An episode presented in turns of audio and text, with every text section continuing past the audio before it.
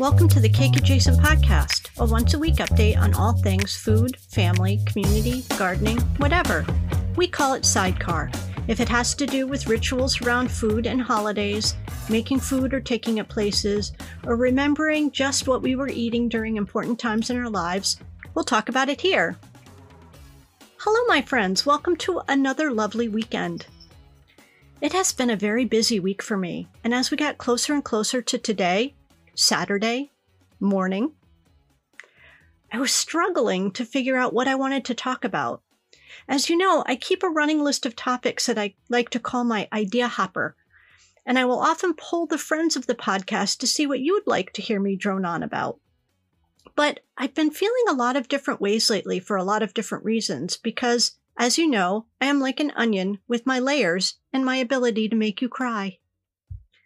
I had to go to the office several times this week, and every time I walked out the front door or I drove into the driveway, I was faced with the front garden, which has become completely overgrown. A jungle, really. And that has been really upsetting me because it has just reminded me of how much time I've lost in the last two years. Time lost with people I love, time lost in the garden, which is an activity, an art form, really, that I love, time lost reading for pleasure because I am so overwhelmed by all the things going on in the world that my brain is a, is sodden like a sponge left in a sink full of dirty dishes. Time lost, just lost because that's the way time goes, right? You can't go back and get it like when you forget your phone charging by the bed and you realize it when you're at the end of the block. Time lost. When we moved into this house with its big original picture window and the only original window left in the house, that front yard wasn't even a garden yet. It was just grass and some crappy liriope from Home Depot and three or four of the smallest boxwoods I've ever seen. They were like teacup boxwoods. And so we set about to spruce it up. We planted tulips and daffodils and four kinds of roses and several irises and monarda, which is bee balm, and black raspberries and a dwarf peach tree and some mountain mint for the bees and helenium, sneezeweed and rudbeckia, black-eyed Susans and echinacea, coneflower, rose campion from Ben's grandmother's house, which is now sold. And then I would fill in the rest with uh, uh, the rest of the front of that window with annuals for an English cottage garden look. Tall Farinacea, which is blue and white salvias, Ageratum, and I do not even know what the common word for this is, gladiolas and dahlias, cleome, which is spider flower, tithonia, which is Mexican sunflowers, and regular sunflowers, and China asters, and loads and loads and loads of zinnias in all shapes and sizes and colors because I love zinnias so much. I would say that next to Tithonias, they're probably my favorite thing. And it took several years to make it really look nice and full, and it was always full of butterflies and bees and dragonflies and hummingbirds. So much so that even the folks at the Native Plant Society, even though my garden is not only natives, would come by for the annual butterfly count day and spend time in our yard counting all the flying creatures. But last year at this time, I was recovering from surgery and radiation, and I was not able to do all the things I like to do in the garden. And the result was run amok bindweed, which is the mid Atlantic version of kudzu, I think, because it takes no time at all for all of the work of 10 years, both figuratively and literally, to be drowned out by crap.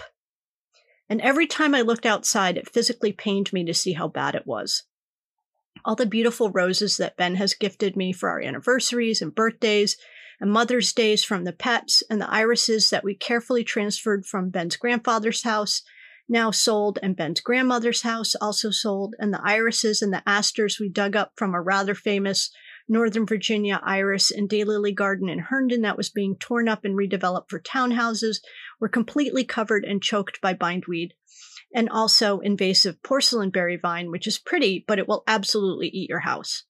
I could not have even planted annuals if I wanted because the mat of bindweed was 6 to 12 inches thick. I kid you not, I will put pictures up. In New England, a lot of these invasive vines like porcelain berry vine and autumn clematis die back enough every year because of the colder winters that it never really gets the kind of toehold it has down here. And while I never planted it here, the birds bring it from other people's gardens because the seeds are bomb proof.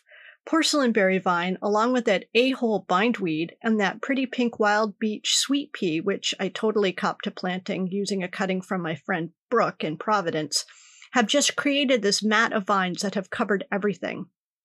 The beech sweet pea is prolific, but the bees love it and it is super easy to pull out, so I don't mind it as much. But here in the mid Atlantic, those vines just love it when you amend the awful clay soil with your carefully prepared compost of eggshells and apple peels and coffee grinds and shredded maple leaves and overripe banana and old avocado and slimy blueberries and lettuce that has gone over to the dark side.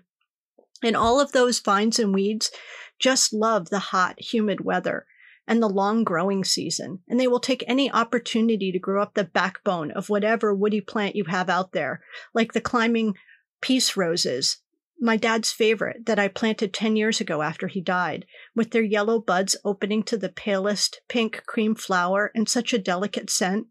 Or the Rosa rugosa that I planted when my bestie Lynn Ellen died three years ago this July, because it reminded me of the Mile Creek Beach Club where her mom would take us in the summer and of Cliff Island, Maine, where her family had a house, or the lattice work fan that I bought to train the Henryi clematis, or clematis as it's called down here, that I brought from a clipping at my mom's house, also now sold.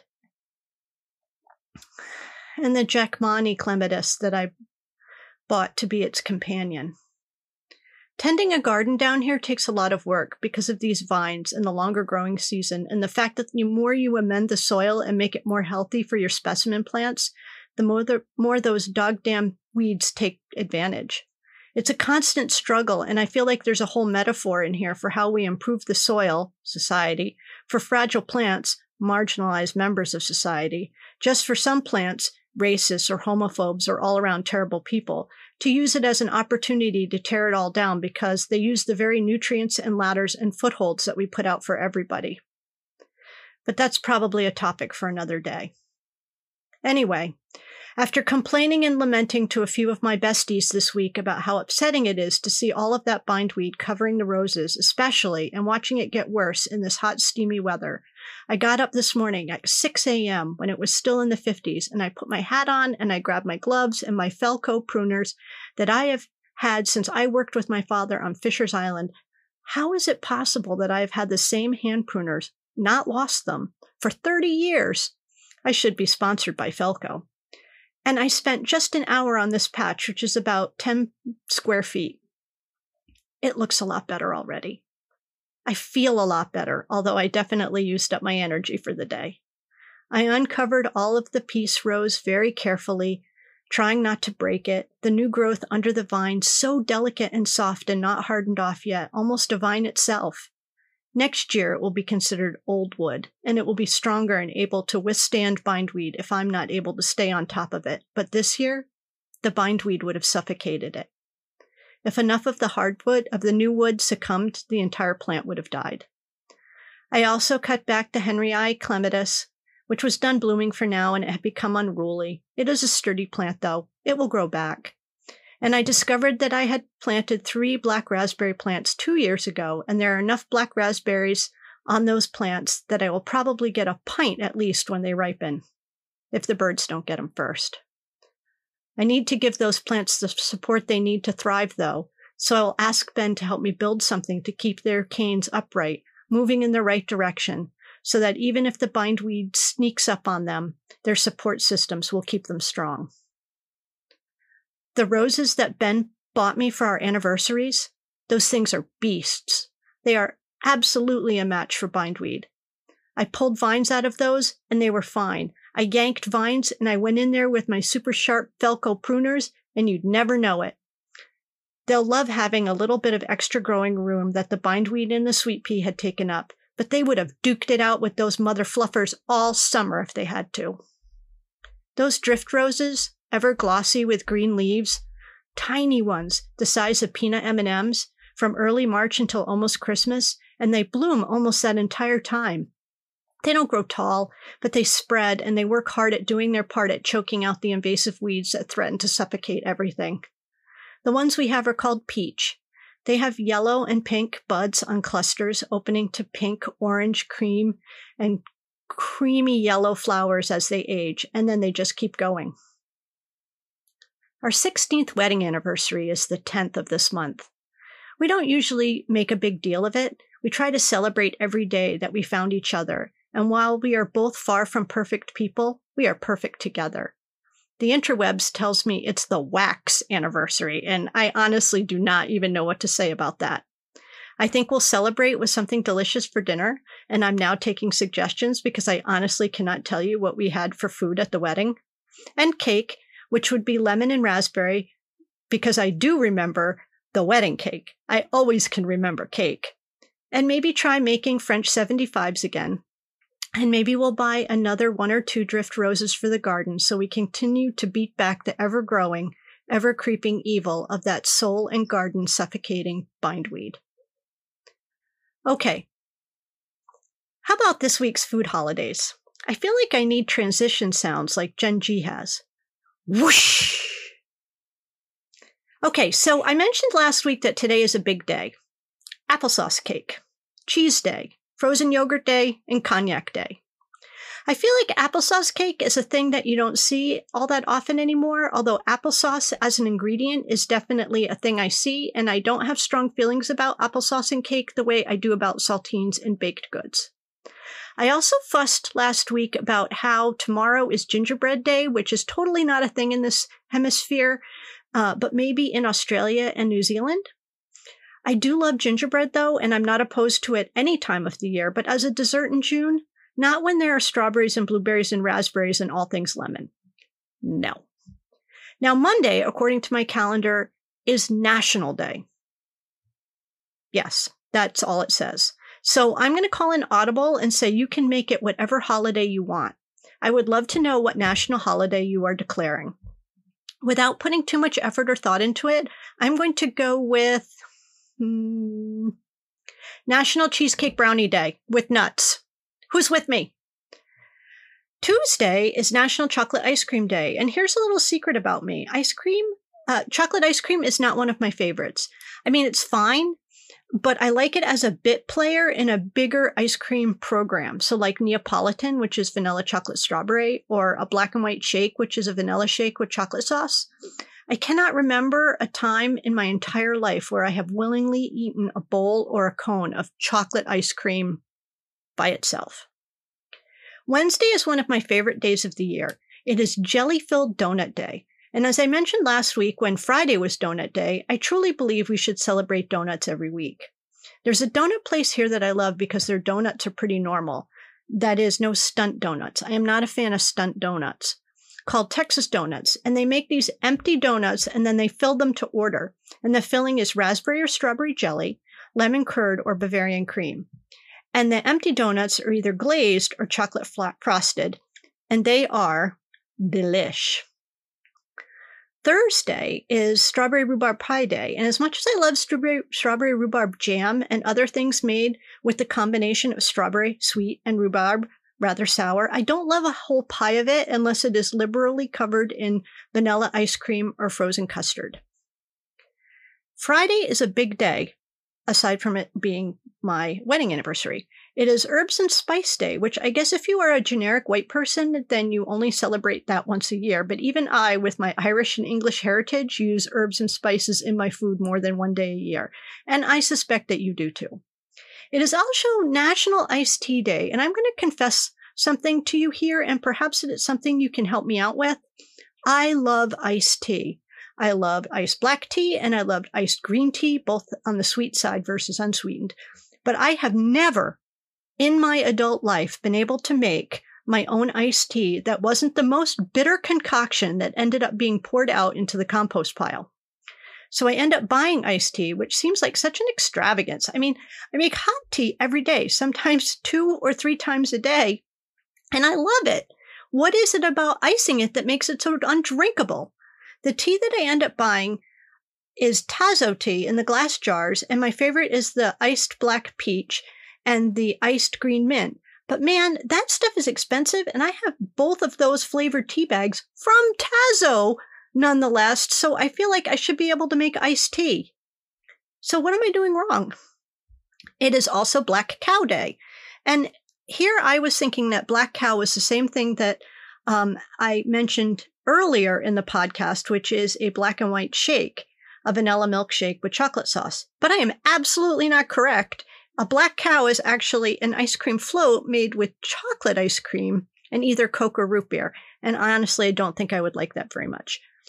Saturday is National German Chocolate Cake Day. And even though I love all the parts, I do not like the sum of this cake. It is just too much. And just a heads up for Monday, June 12th, it is Peanut Butter Cookie Day, which should be a day off for everyone to celebrate because I love peanut butter cookies. And speaking of cookies, where's my sound effect noise? Whoosh!